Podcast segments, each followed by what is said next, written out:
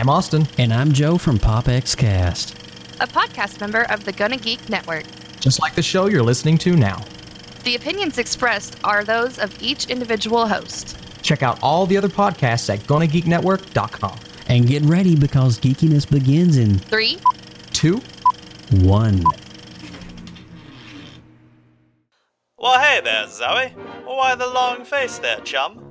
I just want to order some magic cards, but the shipping was too expensive. Too expensive? Well, did you know if you go to legitmtg.com, you can order any magic cards, and anything over $2 or more has free shipping? Wow, free shipping's at legitmtg.com. That's amazing. You heard that right, Zoe. Free shipping at legitmtg.com with any order over $2 or more. Be sure to visit today and get the best deal on magic singles and magic sealed product available. Wow, that's amazing. So, your father's a nerd.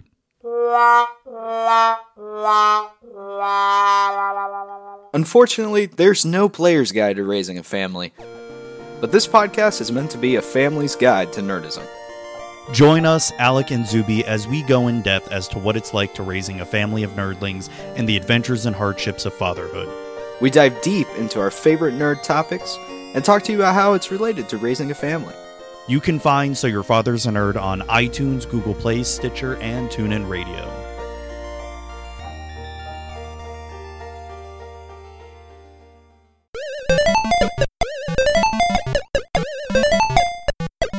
Man, I wish there were others who liked retro video games like me. Did I hear someone say retro video games? I heard it too, Matt! Well, if you're a fan of retro video games as well as gaming in general, you need to listen to the VCR Gaming Podcast. It's available on iTunes, Google Play, Stitcher, and TuneIn Radio. Oh god, my house!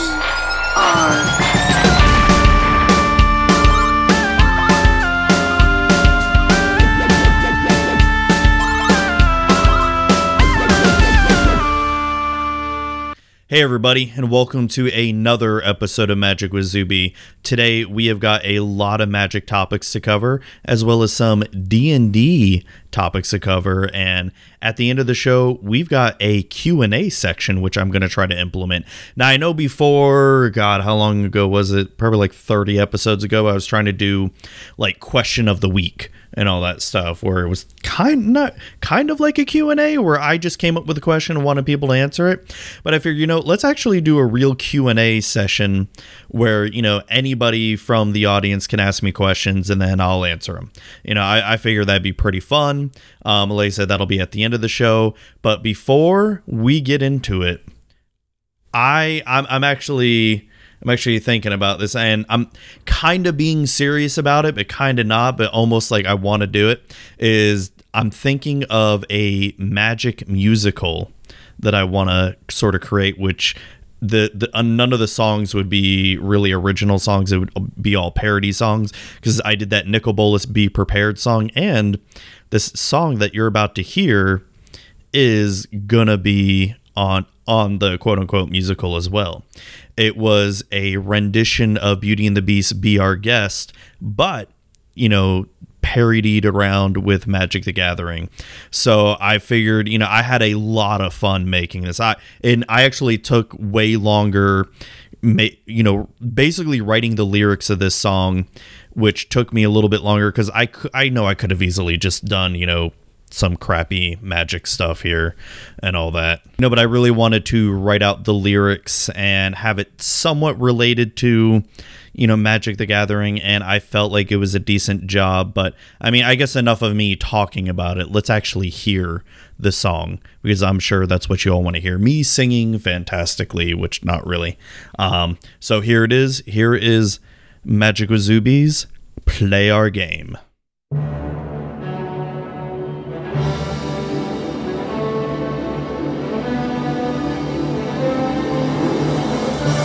Bienvenuto. It is with deepest pride and greatest pleasure that we welcome you tonight. And now, we invite you to relax. Let us pull up a chair as the gaming room proudly presents.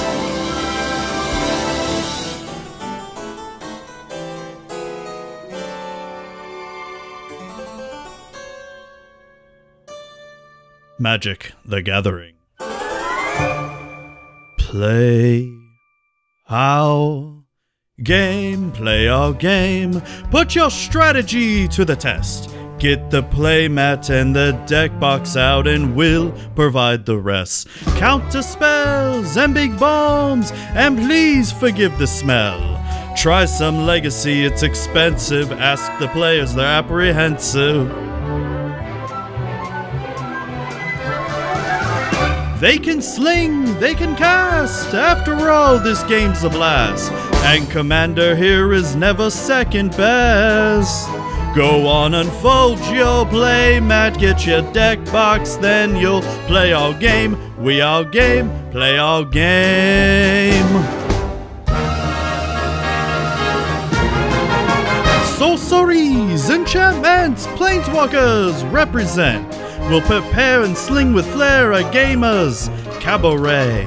You're alone and you're scared, but the draft pod's all prepared. No one's gloomy or complaining while the owner's entertaining. We tell jokes, I do tricks with my fellow derelicts. And it's all in perfect taste that you can bet. Come on and lift your mat, you've won your own free pass to play our game. If you're not lame, it's magic casting we suggest. Play our game, play our game, play our game. Life is so unnerving for a gamer who's not observing. He's not whole without a game to look upon. Ah, those good old days when we had time. Hey, fanboy Brian. Suddenly, those good old days are gone. Too long we've been rusting, needing so much more than adjusting, needing exercise, a chance to use our skills. Most days we just lay around the game store. Flabby, fat, and lazy, you walked in and oops a daisy. It's a game, it's a game, sakes alive, well I'll be lame. Pod's been formed and thank the Lord I've had the playmats freshly pressed. Afterwards, they'll want E, D, H, that's fine with me. While the players do their choosing, I'll be plotting, I'll be brewing.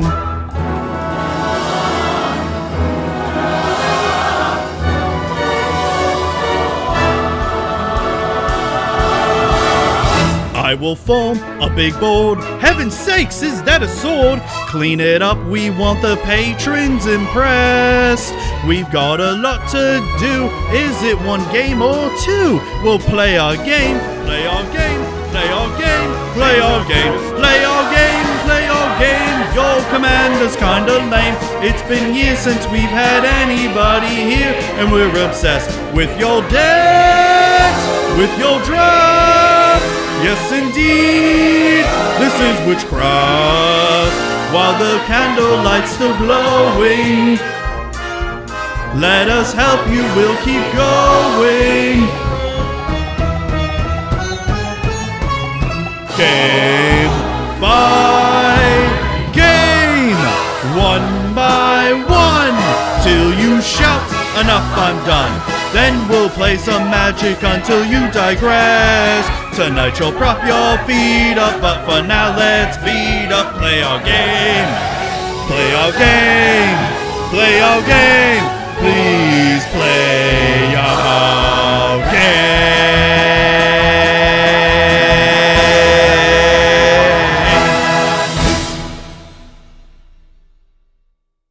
So I, I hoped you all really liked that song. It was um, a lot of fun. I, I'm having just a lot of fun doing it. I mean, I know I'm not the greatest singer. I'm really bad at singing, but it's just it's a lot of fun doing it. And I've already got the next song in mind that I want to do, and I don't even know if I'm gonna be the one singing it. Ooh, little hint. I, I'll have more details as I flesh them out. But um, I've already started to come up with lyrics for the next one, and it pretty much they're all going to be Disney songs. It's because one, this is a Disney house, uh, according to my wife, and my kids all love Disney. So yeah, it's it's gonna definitely be Magic the Gathering themed, and I already have some ideas. I mean, pretty much when the this whole Magic musical, uh, you know, popped up in my head, you know, it's I just started instantly thinking of more songs that I want to do, and this next song I can't wait to start writing the parody lyrics for it. So there's that. Um, so that song, um, like I said, it took me a while to come up with the lyrics, and it it was just more of not having enough time to do it. And then when i just said like all right i'm just going to sit down and get this done and you know as soon as i started come up the lyrics you know just started coming. And the recording i recorded that like i don't know how many times until i liked it and felt like i got the right one. But um no like i said i hope you all enjoyed it. Um let me know what you think. Um you, you know write me an email shoot me a text on twitter dm me whatever all that good stuff. But all right let's get into some magic shenanigans that has been going on lately. Um, so, what kind of magic have I been up to and playing? I have. So, all right. So, I hung out with Butler from VCR Gaming, and we decide instead of going to FNM that night, I decided to go hang out at his house, you know, play some video games, and I brought some magic. Now, he's not a hardcore magic player like I am, which I guess he would call me hardcore or whatever, but he he he knows the basic rules of the game. He's not in tune with all the finer intricacies of magic and a lot of the lesser known rules that casual players wouldn't really know off the top of their head. You know, people who are ingrained in magic like like we are and my listeners, it's we take a lot of these little rules interactions for granted that when a casual then when we play against a casual player you know we think we're doing something that's not complicated or something then they're looking and they're like whoa okay is that legal for you to do so i brought I brought two constructed decks just so we could play some quick games of Magic, and those constructed decks were Modern Elves and Legacy Elves. And let's just say those were probably the best decks to bring that I had because the only other decks I had were control decks, and playing control versus control is not very fun, as I'm sure many of you know what that's like. And um, so when, oh, what was it? I gave him the modern elves first because modern elves you know compared modern to legacy modern elves is way easier to play compared to Legacy Elves. Legacy Elves has some little finer. Uh, I, I guess it's just a little bit harder to understand uh, uh, when you look at it. Even though both games have pretty much the same game plan. Um, so when I showed him some of the little things you could do with Legacy Elves, you know, where it's like, oh, look, turn two, I just throw up my hand and throw up half my deck and he's just like and th- this is where the whole you know where we as magic players take things for granted you know for the little finer things of magic where he was just like well how'd you do that? So i had to show him you know hey i played glimpse of nature then just you know then played a heritage druid and just kept on drawing cards and then was able to tap elves for mana. It was um it was just a lot of fun. Um you know and just and then you, we would switch decks because he he would think Legacy Elves is better, which it is better than Modern Elves. But then I would just show him what Modern Elves could do, where you know with Collected Company and Shaman of the Pack and you know Chord of Calling and all that good stuff. So um, it, it, it was we had a good time and that was a lot of fun. So then on Saturday I got to hung out or hung out. I hung out with my good buddy George and his son. His son's a magic player. I've talked about them on the podcast before. Um, the last time I mentioned them was when George and I did the two headed giant and we won first place. And um, so I got to George and I had some fun EDH games. Before I, I don't I don't want to get into cube yet because then I'm going to go into my whole cube spiel of what changes I've done to my cube. And um, so we had a crazy game of EDH happen which oh god, this is what I love about EDH. This is what I love about Magic in general. Um, so EDH game goes. Uh, his son's playing Doran, you know, big butts, and um, I was playing Munda Allies, which is just Boros allies, and he's playing my Kruphix deck. And my Kruphix deck is pretty um, degenerate. It's um, well, it's not really that degenerate. I mean, if it's left alone and you're not stopping Kruphix with his shenanigans, he gets really out of control. So with us playing Doran Big Butts and Boros, you know, his son playing Doran and I'm playing Munda allies, we didn't really have ways to stop George of for what he was doing. You know, he and he built up a very gigantic board and at one point he he had Ulamog out. Oh god. Desolation Twins, some other Eldrazi, and then and then he got Hydra Broodmaster out. And if you don't remember what Hydra Broodmaster does, it's basically a big, you know, screw you and Commander if left alone. Especially when it comes to Kruphix, since Kruphix can save up so much mana. So, in case you forgot what Hydra Broodmaster does, it is a four colorless, two green Hydra creature, a 7 7. And okay, so that's not that bad, right? Just a 7 7 for 7. All right, not bad. But it has Monstrosity X, where it's double X in a green.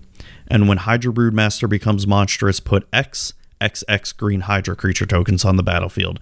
He had like 70 mana saved up and created what? Oh, no, not 70, but was it like 60 mana or something and created and pumped up Hydra Broodmaster to 37 or something. He I forget how much it was exactly, but he pumped up Hydra Broodmaster to exactly 30 power or 32 power, something like that, and created 30 something Hydra tokens, you know, and just yeah, everyday, everyday average things that Kruphix can do. So here, his son and I were like thinking, oh crap, we're screwed. But the previous turn, so he he played that card. Of course, they didn't have haste or anything. So when it came back to my turn, I top decked a really good card. Really, really good card. And that card is Arcbond. Arc Bond. That card is fantastic in Magic.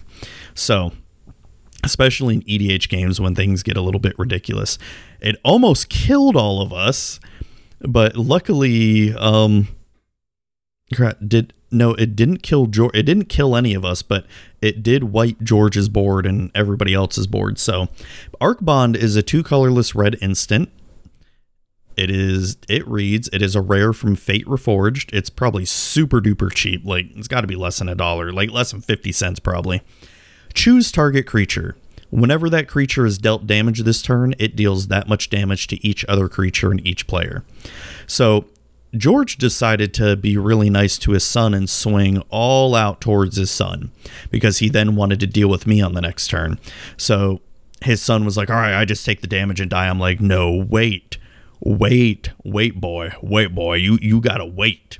And so I was like, all right, before you know, you declare attacks, and then okay, you all right. Now we go into blockers phase. Boom, cast Arcbond on one of his son's creatures and just wipes the board entirely. That it was just George was like, well, well, shit. it was just one of those like, well, I guess I can't do anything now, and so it wiped George's board except for Ulamog and Kruphix, of course, and then it got us all down to like seven life or something like that. We were all really, really low on life. But luckily, I was able to, and since I had fervor out, they gave all my creatures haste. I was able to get a creature out that um had some stupid ally shenanigans and just kill them on my next turn, and it was just um it was pretty fun, pretty fun. But um, we did play some cube, and it was the first time playing cube with people that actually know how to play Magic, which was a really big change. Um, not that because when I played with my daughter and wife before, they know, like I say, they know the basics of magic. And as I was saying before, we really take for granted the finer intricacies of magic. And it was the first time really playing with people who know those finer intricacies of magic when it came to cube. And I. So we did three person sealed and just did a free for all type thing in our cube. And his son built like a red black aggro burn deck, which was just really low to the ground and just gonna kill you and burn you off quickly. Uh, George built a Naya ramp deck, and as I've mentioned many times before in this podcast, white is just ridiculously overpowered.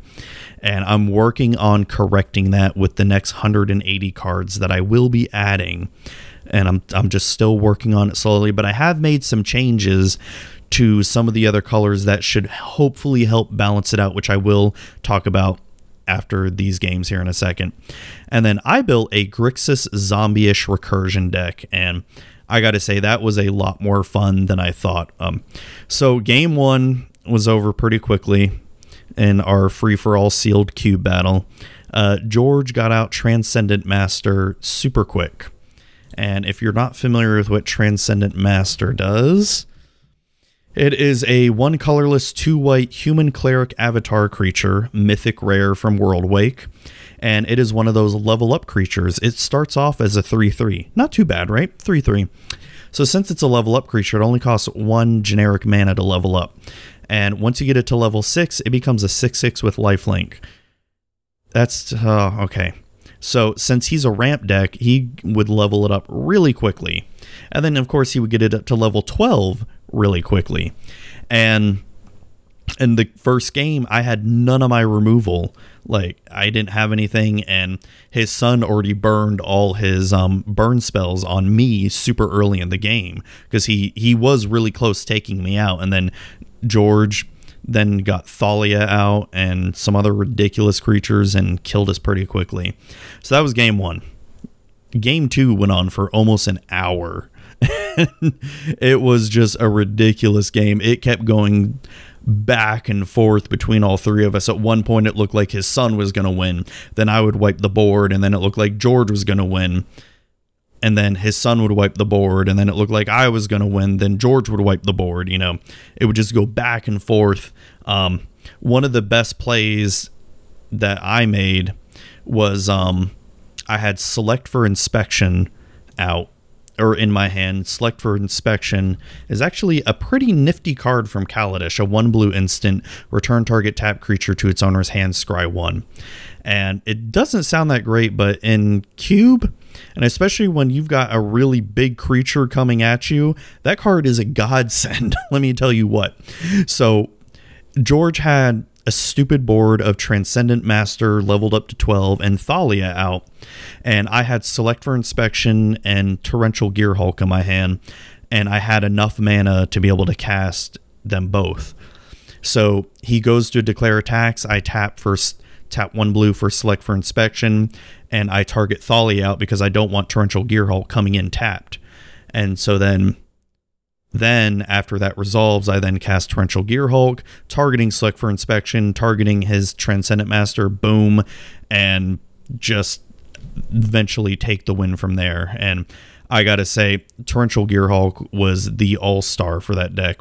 And plus, since I built my deck kind of recursion esque, where he would you know, someone would kill my torrential gearhulk, like, ah, I'm just going to get it back from my graveyard. And be like, yeah, you guys can't do anything. And since none of them were playing blue, I was the only one with counter spells to be able to, you know, stop them from their shenanigans. But it was a lot of fun. Like I said, that game went on for almost an hour, and I won barely, barely won. I like squeaked in like an inch.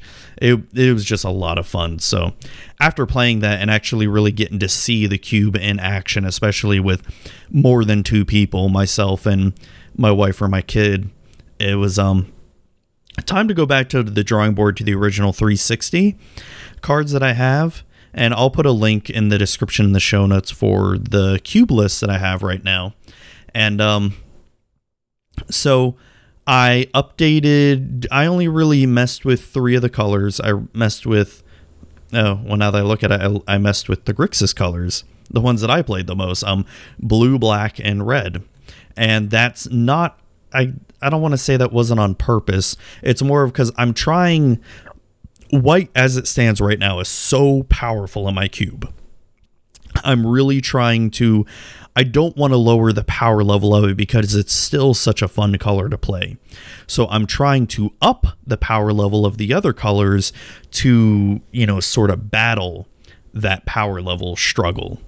And um, playing last weekend with George and his son showed me that white is still really good, but the other colors still have their own merits. They still have their own ways of being just as good as white, as long as you get the cards and play the cards correctly, um, as usual with any Magic game. So, uh, the cards that I removed the cards I removed from blue was Windra- Windrake, which is two in a blue, two two flyer, a Phantom Monster, which is three in a blue, three three flyer, and Dissipate, which is the counter spell which exiles the spell when you counter it. And then I got rid of three lands, which are the Urzatron lands. They just didn't seem to be doing anybody any really good, and it's so rare that you're ever going to get Tron activated too. Um, then I got rid of Triskaidekaphobia, which is the you know each player with exactly 13 life loses the game, then each player lose, gains one life, or you know whichever it is. And then Gold-Forged Sentinel, which costs six generic, and it's a four-four. And then the two red cards I got rid of were were Explosive Impact, which is five in a red impact. Impl- explosive impact does five damage to target creature or player, and I also got rid of spreading flames, which deals six damage divided as you choose among any number of target creatures. So, those are the cards I got rid of. The ones I put in for blue to replace Windrake, I put in this card from Hour of Devastation that I really, really liked. That especially from Two Headed Giant, that's Aerial Guide, which is two in a blue creature, a Drake creature that's a 2 2, but it has the added benefit of whenever Aerial Guide attacks, another target attacking creature gains flying until end of turn. And as a lot of us know that do play a lot of limited, flying is very, very good in limited. It's one of the best things that a creature can have in limited. Um, so that replaced the Windrake, and I thought, you know, it is a Windrake, but with an upside. And so what I replaced the Phantom Monster with is Aven Reedstalker, which is three a blue creature bird warrior. It has flash and flying. It is a 2 3. It is weaker than the Phantom Monster, but the flash is a better upside to it. At least that's how I feel. So, what did I replace dissipate with? So when I am making this cube, I try to keep a balance of creatures and instants and sorceries and enchantments to try to keep it balanced like an even number. So it's not like I'm going to take out an instant and replace it with an enchantment or something like that. No. So I replaced dissipate with supreme will from hour of devastation, which is an instant. It's actually turned out to be pretty damn good. You choose one, you counter target spell unless its controller pays three, which is a mana leak, or you look at the top four cards of your library, put one of them into your hand and the rest on the bottom of your library in any order. And I figured, you know, the the counter spell is still good. It's a mana leak, but it's not as good as just a straight counter spell. But you also have the added choice of the anticipate plus one, looking at the top four cards. So I was really thinking about um, what lands I would replace the Urzatron lands with, and I came to the conclusion that we need mana fixing. And so I put Evolving Wilds and Terramorphic Expanse and the in the cube, as well as Darksteel Citadel. Since I already have Ensoul Artifact for blue, it'd just be cool to have a 5-5 indestructible turn 2 if possible in cube. And I was thinking about maybe putting fetch lands in this eventually, but not right now. I don't want fetch lands in the cube right now. And that's that's another thing with my cube. I'm never going to put planeswalkers in it as well. Planeswalkers, while fun, it just seems like if you it always feels that you're at such a big disadvantage if you didn't draft a planeswalker and you don't have it, and especially if your opponent does. You know, and it's to me, I've just never been a fan of planeswalkers in limited, which you know they do happen, they do come out, which is fine. You know, if someone if I'm playing against someone that does have a planeswalker, awesome. You know, I've had many drafts where I drafted a planeswalker and you know one 3-0 or 4-0 for the night, and boom, you know it happens. It's just I kind of don't like them. I guess you know whatever. But um, for Triskaidekaphobia's replacement, I put I like this creature or this card here, this enchantment. It contaminated bond, which is one in a black enchantment aura, enchant enchant creature. So whenever enchanted creature attacks or blocks, its controller loses three life.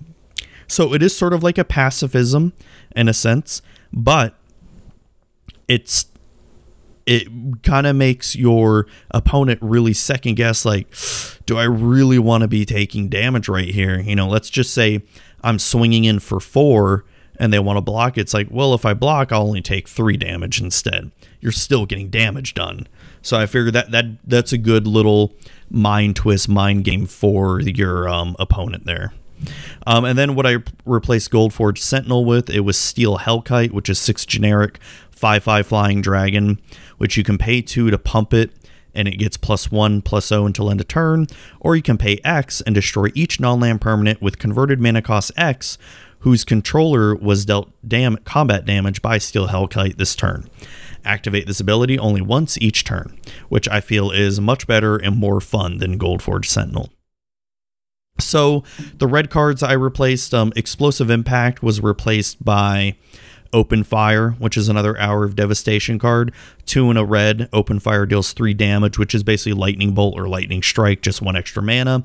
Um, I do not have Lightning Bolt in my cube, and I don't plan on adding it. I have Shock instead. Yes, Lightning Bolt is the better card, but I, I I'm I don't want Burn to be too too good. All right, so I figured Shock is a better replacement. And then Fiery Temper to replace Spreading Flames. Fiery Temper is another cost three mana. It's one and two red. It does deal three damage, but I also like the madness aspect of it because I do have cards that care about the graveyard and do have some madness effects. So I put that in there as well. Um, I have not played the cube yet until um, since I've replaced these cards and I'm hoping to play some cubes soon. So I will let you all know how it does. I'm pretty excited. I'm still trying to think of any other changes to the 360 right now, but right now I feel like it's in a pretty good spot.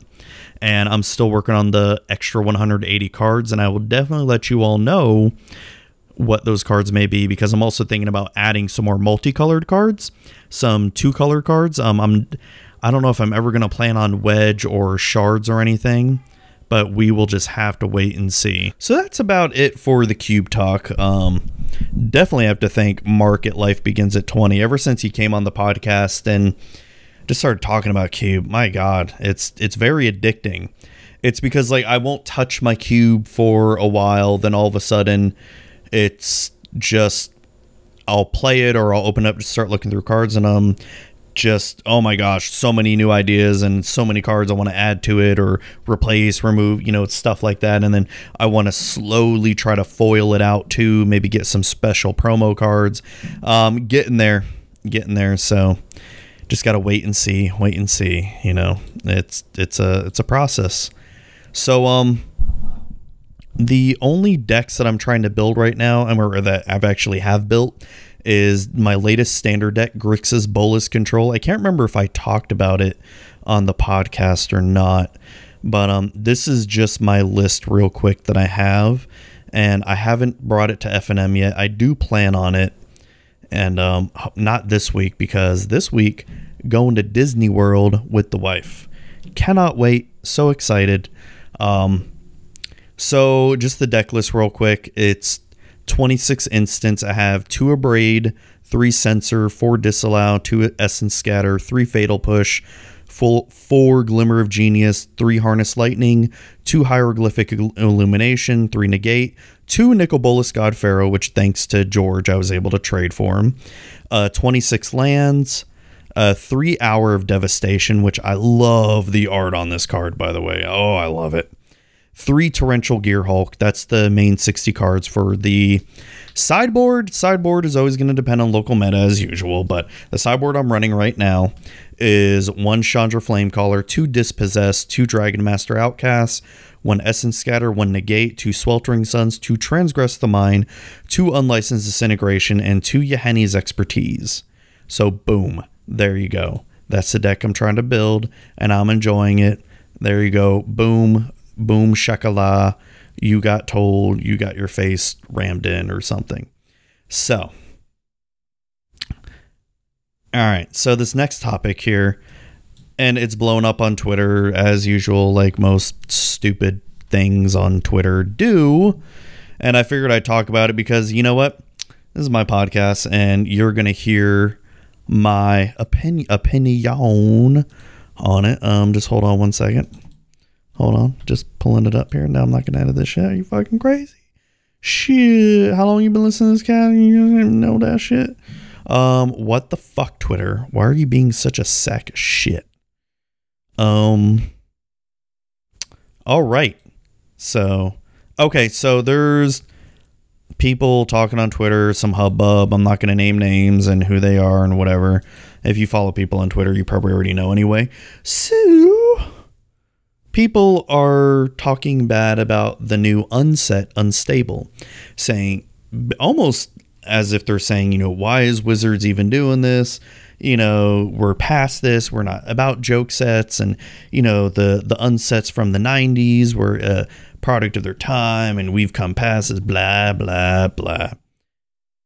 And it's like, okay, so me personally, I have no plans to buy this set. I'm not going to buy a booster box. I mean, unless for somehow they come out with super awesome cards that are going to be actually legal in formats, which mo- which I think only the basic lands are going to be legal in sanctioned formats. Other than that, I have no plans to buy this, but that just means I'm not the target audience for it. There is a target audience for this, and even though I have a feeling that this set's not going to really sell at all, or I mean, sell as much as say, you know, Hour of Devastation does, which of course it's not going to. Um, it just means it's not for you. I mean, th- that's all there is to it. You don't have to like every single product that Wizards comes out with. I know I certainly don't. I don't like every single thing they make. But, you know, don't try and shame companies and stuff for, you know, making said product where it's like, you know, just vote with your wallet. If they realize, hey, this unstable set sold terribly, and especially it's releasing during Christmas, you know, like, oh, I'd actually be kind of disappointed where I get, you know, I open up a present and it's a box of unstable. Like, oh, great, yippee. Not excited. That'd almost be, I'd rather get coal. Give me coal. I, I don't want unstable. But, you know, I'm like I said, I'm not the target audience. I, I don't care. And, you know, for people like trying to shame wizards or whatever crap, it's like, you know what? Just stop. Just stop doing it. It's ridiculous. You know, the the sales are gonna matter what's most to this. And um if it sells very poorly, it's most likely we're not going to see another unset. And you know what? Oh well. So sad, too bad. I don't I don't really care, but it's just the fact that as usual, the Magic Twitter community likes to make big deals out of nothing. I think it's because and I really get the feeling it's because there's really not a lot to talk about with Magic. Yeah. When you listen to other podcasts or see YouTube videos, it's all deck techs or, you know, how to play certain decks and talking about more decks and talking about new cards and, you know, other decks you can build and more decks and decks, which I, I get. It. Magic is a card game, so building decks is part of it. You know, I mean, a huge part of it. So it's always interesting to find new decks. But it's like when you think about it, there's really not much to talk about with Magic. So it's like every time there's this little bit of negative news, or not negative news, but anytime that you know there's any kind of news of any sort or someone starting some stupid drama on Twitter, it becomes this huge hubbub because it's and there's not much else to talk about. It's there's spoiler season, then what decks or how standard is ruined again for the 800th time. And you know hey look at the cool latest deck. That's really about it. And um yeah so there's that. Um, just wanted to talk about that real quick. And yeah, so that's unstable. Like I said, not for me, but if you like it, go ahead, like it. Do your thing. You do you. So another week has passed us by, and even though I didn't get to talk about it last episode because we didn't play D&D, um, we had another D&D session. We lost two of our random players that I randomly met online that randomly wanted to play with me and I don't know what happened to them. They just up and left. And it's I mean, I I figured stuff like this would happen because you know, it's they're random people, you don't really know them and it's you know, I mean, I, I, I try to keep a, you know, pretty relaxed session when I am DMing. But um, it was just kind of like, well, what the fuck? I mean, if you didn't want to play anymore, okay. I mean, you don't have to tell me if you don't want to play anymore. But then some other guy just made up a ridiculous excuse like, oh, I got in a car accident and I can't play, and you know, then just leaves the Discord channel like, um, okay, cool. awesome. But whatever. So we just did our latest D and D session. It was Alec, his wife Allie, and my wife. So I'm down to three players, and you know it actually wasn't bad. So they continued off in their dungeon, and we're we're going around, and so they're wandering around the dungeon. They come across a werewolf that's chained up, and they're just like, nope, screw this. Then they come across an enchanted bed which I don't know if I want to t- say what the bed did since Alec is probably listening, but you know, whatever. So the bed was going to put them into a very deep slumber if they were to get into it or even touch it. Um, because as soon as is the, the way I did it was Alec described all three of them opening up this door to the room and they're doing it like Mission Impossible style like oh you know you, you know you guys got my sixes and the Mission Impossible theme is playing. So as the door opens up I described all of a sudden you smell a sweet aroma of you know your a smell that takes you back to your childhood and makes you incredibly happy and then you see a bed in the middle of the room and Alec is like uh detect magic he immediately wastes a spell slot to cast Detect Magic, and sure enough, the bed was enchanted. I didn't tell him what spell it was going to cast, but I guess I can say it since they're probably never going to go back to that place.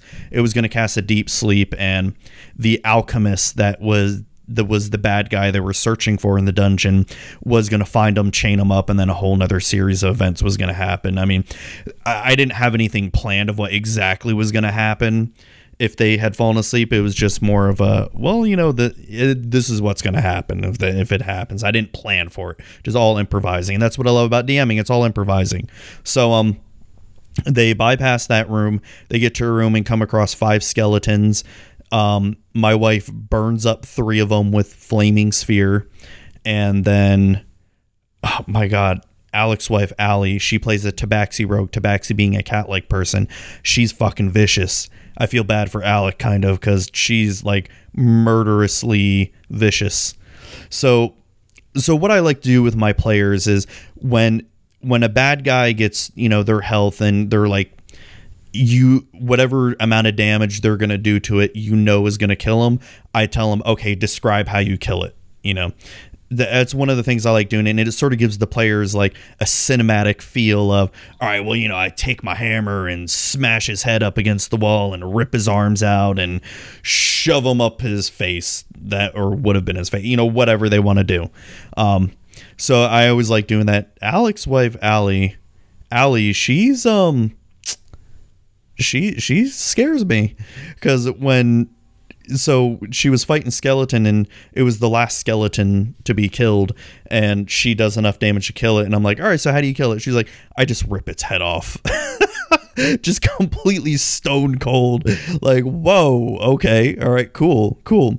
So then they go they find um where the quote unquote final boss of the dungeon is the alchemist and he's got a bodyguard a minotaur which friggin' Alec called a pig, if I remember correctly, and that really pissed off the Minotaur.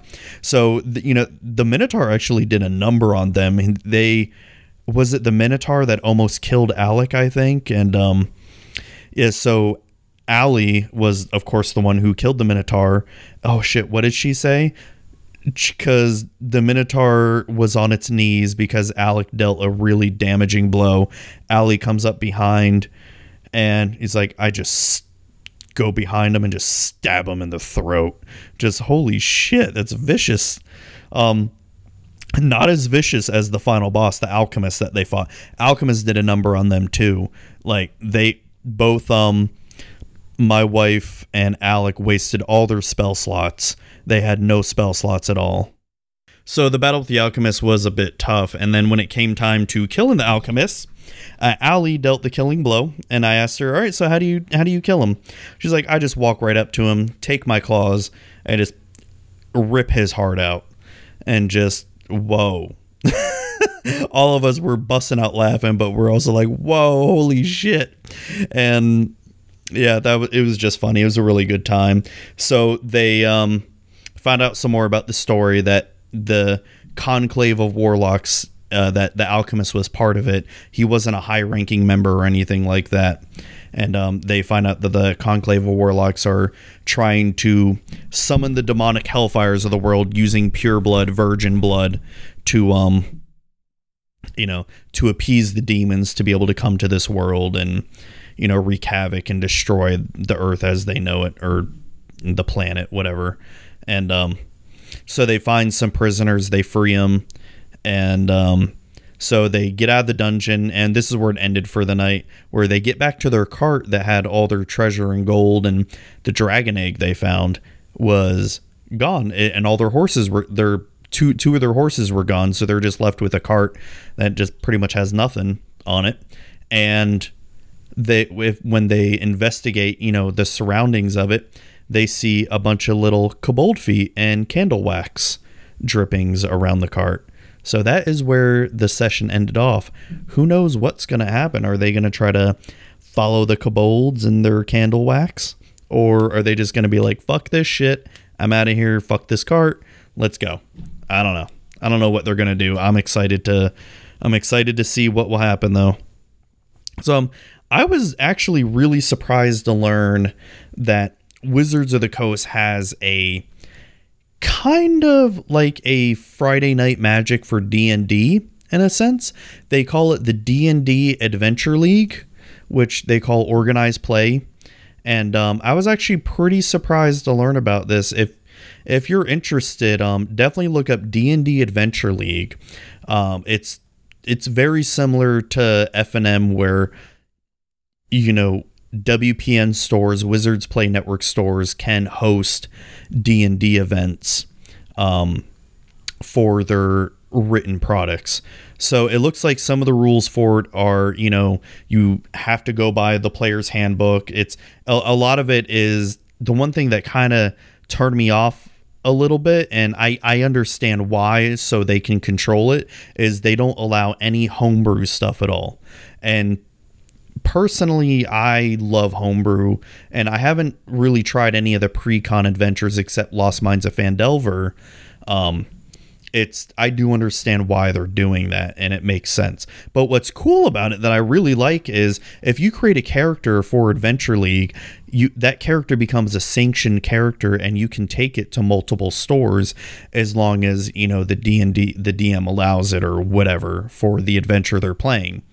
Um, I found that to be really cool, and it looks like there's seasons that happen, and um, just a lot of really neat stuff. And I was starting to read up about what the dungeon masters are able to do, and I'm not sure if I would like it right away because, like I said, you can only do pre con adventures from Wizards of the Coast, and there's a lot of rules about, you know, oh, you can't do milestone leveling, um, you got to do experience as it is written in the book, and well, I mean, that's fine. It's like, like I said, I get it. I understand why reading it. It's just maybe it's not my thing. But for someone who may not have friends that are interested in D&D or, you know, don't really like playing online and actually do want to do some sanctioned events and sanctioned sessions, you know, definitely look up your area. I mean, it's just like the same as the Magic Store Finder where you just type in your zip code and oh, look, there's stores that do hold you know D&D Adventure League, it's definitely check it out and um, maybe it's your thing. I mean, I definitely want to try one of these as a player.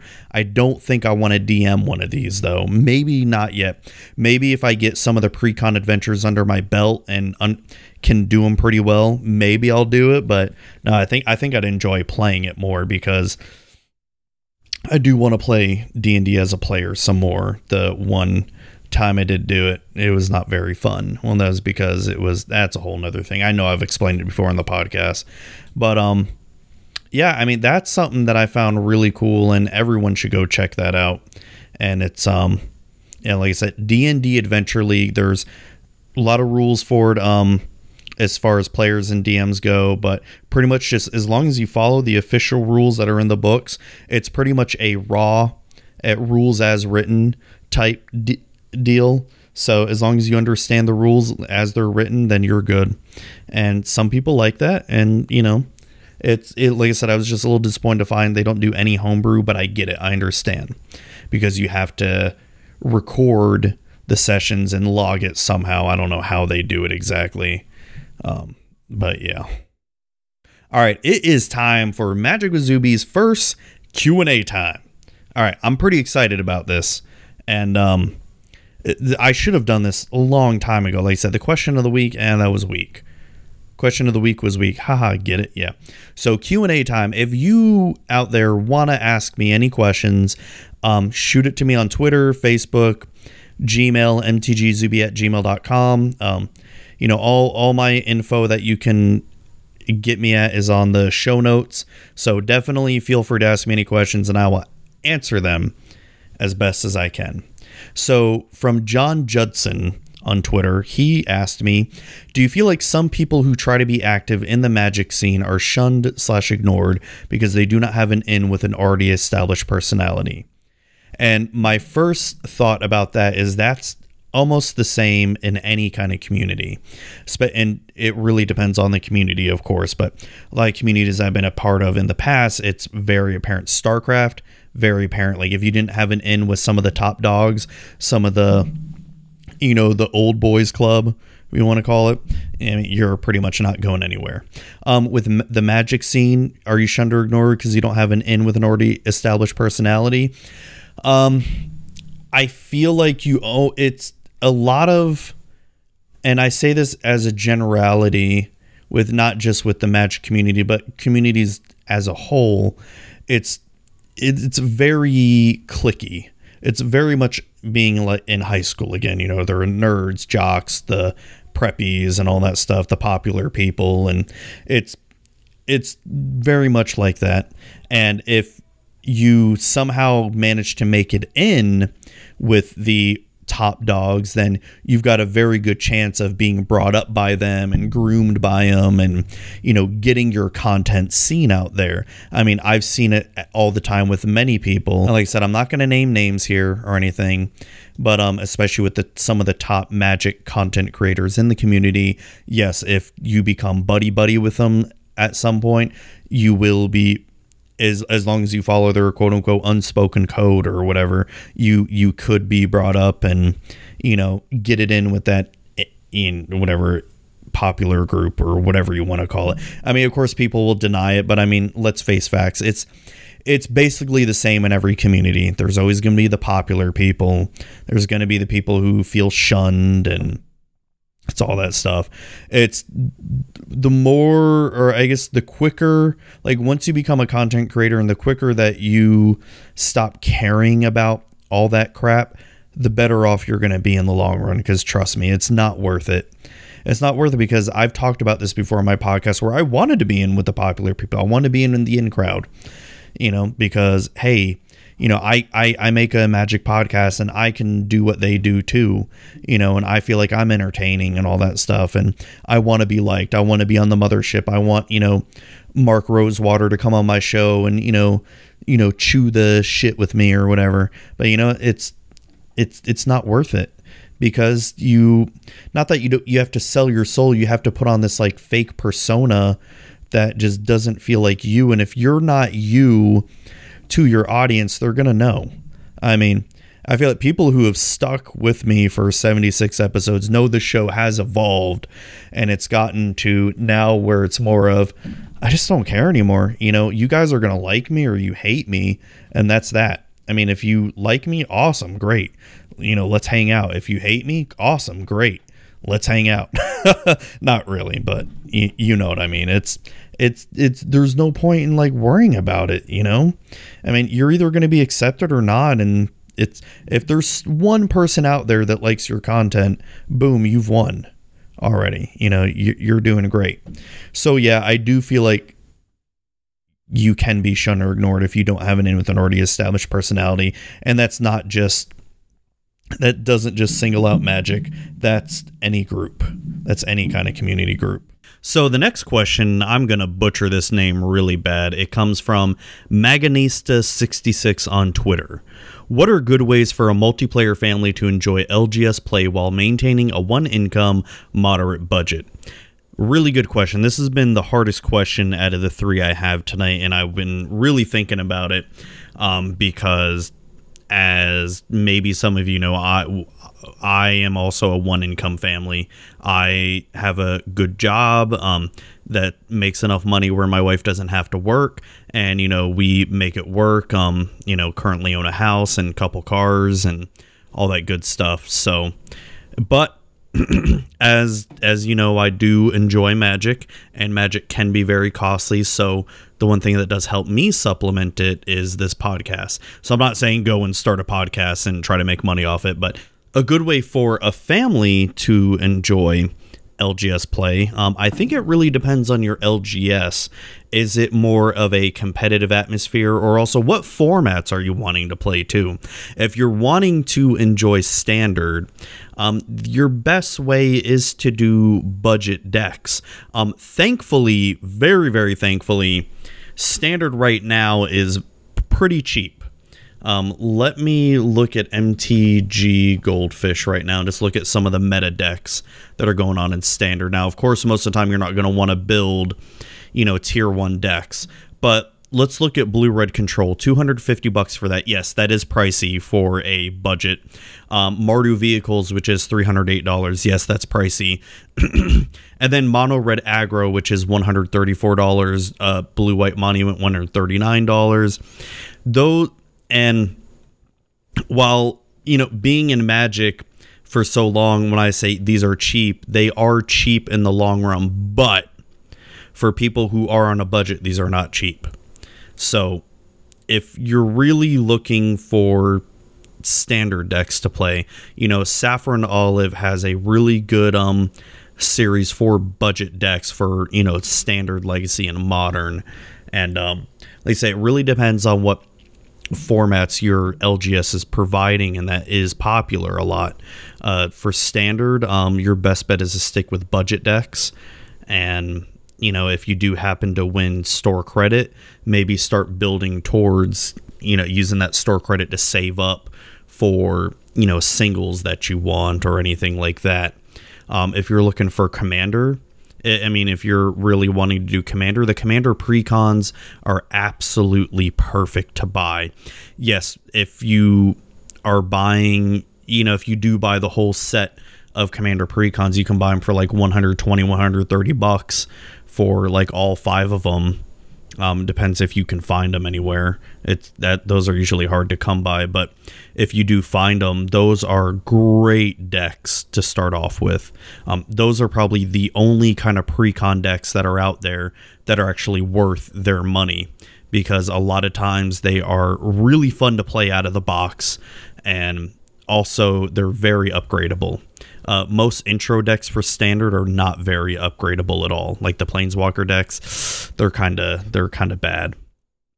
But um, and that that's always something that's tough in Magic because you're you're really gonna be limited on what you can do depending on how much money you can pump into it. And that's actually something that has come up that I've seen a- another person asking me, you know, like, you know, people talk about, you know, sexism and racism and, you know, being inclusive and diverse and magic, but what about the classism that does exist in terms of people who do pour a lot more money into this game are obviously going to do better in the long run because they're going to be able to have those tier 1 decks, going to be able to play those really expensive cards in all the formats where people who just are casual about it but are competitive they're never going to be able to you know hand you know be able to withstand those tier 1 decks. And that's that's a really tricky subject because there's really no easy answer for that. You can't just say hey on FNM we're only going to allow decks that aren't over a hundred dollars. That's just unrealistic. No one's going to come to that. Um, and it's you'd have to pretty much change the whole dynamic of magic in terms of you know get rid of booster packs get rid of the randomized packs and that that's that's not going to happen. So what can you do if you're a budget player is just really you know but there's budget decks. There's a lot of creators that do budget decks, and some of those budget decks can be really awesome and fun to play. But when it comes down to it, if you're wanting to be competitive in sanctioned formats, especially higher than FNM, you're gonna have to spend money for it. I mean, that's just that's just the reality of the situation, and it sucks, you know, because sometimes you know, you look at the money that you've spent on magic cards and just come to realize like, damn, I've wasted so much money on, you know, some decks when just in the long run it didn't really matter. And, you know, and you know, there's nothing wrong with playing budget decks, a $20 deck. If you have a lot of fun with it, good for you. That's awesome. Um and you know, if you, if you really want to continue at LGS play, see if your LGS would ever do a paper Pauper tournament or something, or try to drum up some interest. Um, there's the Magic League where you get one of the free welcome decks and what you buy a booster pack or something and add on to it every week. You know, th- those are pretty cool. Um, there's there's just a lot of budget options out there. It may not seem like it all the time because when you go to FNM, you're seeing everybody play the tier one decks, and it's it's kind of it's it's almost kind of disheartening in a way because I've been there. I, I know how it feels, especially like going to legacy tournaments and all that. And I'm bringing, I went to a legacy IQ. I know I've talked about. It. I brought uh, mono green Stompy, and everybody's playing. You know, freaking Grixis Delver and Miracles and all that other crap, spending you know thousands of dollars on their deck. And I'm like, I spent about fifty bucks on mine. So, you know, whatever.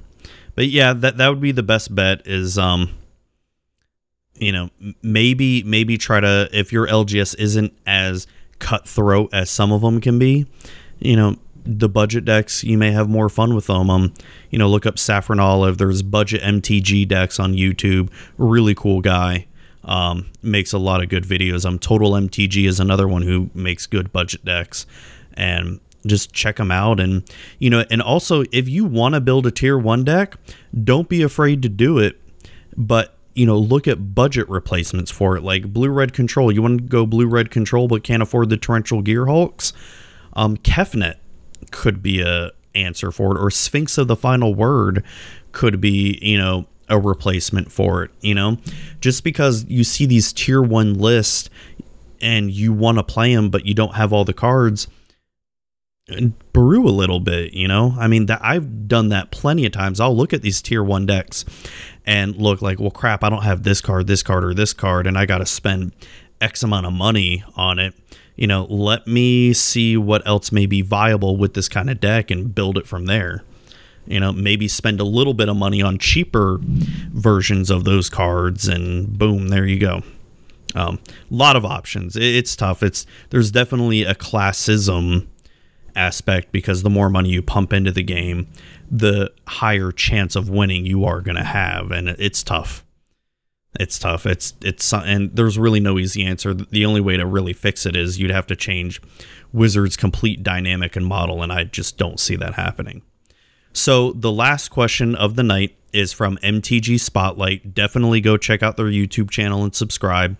They make a lot of cool videos. I like them um, he asks if you could own any card in foil what card would it be and he said I would pick Charging Badger. So if I could get any card in foil, I I mean I don't know if this is a cliche answer or anything, but I'd probably pick uh, Gaia's Cradle. And I already have a set of Gaia's Cradle and I would just love to get them in foil. Like if hey, if anyone out there has a foil Gaia's Cradle and they don't want it and they want to just give it to me, send it my way. Hit me up. All right. But it would just be one an awesome card to have. And, you know, just make people when I am playing Legacy Elves, it's like, oh man, a shiny Gaia's Cradle. Oh, you know, kind of make them jealous a little bit, you know what I mean? And so that would probably be the one card I'd want to own. So that's it for the podcast tonight. Um, really liked all the Q and A questions I had. Um, definitely keep sending them my way, and I'll keep asking on Twitter for them. Really been enjoying this. Um, if you want to ask me any questions, shoot me an email at mtgzubi at gmail.com. Hit me up at Twitter at Magic with Zuby or on Facebook, facebook.com slash Magic with Zuby. Um, the show can be found on iTunes, Google Play, Stitcher, TuneIn Radio. Be sure to rate and review, subscribe, tell all your friends about it. Um, smash that like button. I'm on YouTube to youtube.com slash Zubatron. Um, on the Gonna Geek Network at GonnaGeek.com, on podcastradionetwork.net every Tuesday night at 9 p.m. Eastern. and I'm probably forgetting something, but I just want to thank you all for listening and have a great night. All right, everybody.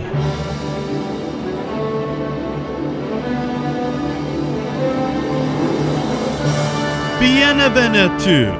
It is with deepest pride and greatest pleasure that we welcome you tonight. And now, we invite you to relax. Let us pull up a chair as the gaming room proudly presents.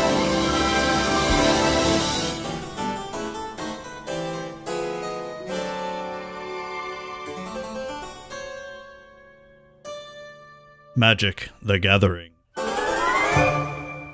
Play our game, play our game. Put your strategy to the test. Get the playmat and the deck box out, and we'll provide the rest. Counter spells and big bombs, and please forgive the smell. Try some legacy, it's expensive. Ask the players, they're apprehensive. They can sling, they can cast. After all, this game's a blast. And Commander here is never second best. Go on, unfold your play mat, get your deck box, then you'll play our game. We our game, play our game. Sorceries, enchantments, planeswalkers represent. We'll prepare and sling with flair a gamer's cabaret. You're alone and you're scared, but the draft pod's all prepared. No one's gloomy or complaining while the owner's entertaining. We tell jokes, I do tricks with my fellow derelicts. And it's all in perfect taste that you can bet. Come on and lift your mat, you've won your own free pass to play our game. If you're not lame, it's magic casting we suggest. Play our game, play our game, play our game. Life is so unnerving for a gamer who's not observing. He's not whole without a game to look upon. Ah, those good old days when we had time. Hey, fanboy Brian. Suddenly, those good old days are gone. Too long we've been rusting, needing so much more than adjusting, needing exercise, a chance to use our skills. Most days we just lay around the game store. Flabby, fat, and lazy, you walked in and oops a daisy. It's a game, it's a game, sakes alive, well I'll be lame. Pod's been formed and thank the Lord I've had the playmats freshly pressed. Afterwards, they'll want E, D, H, that's fine with me. While the players do their choosing, I'll be plotting, I'll be brewing.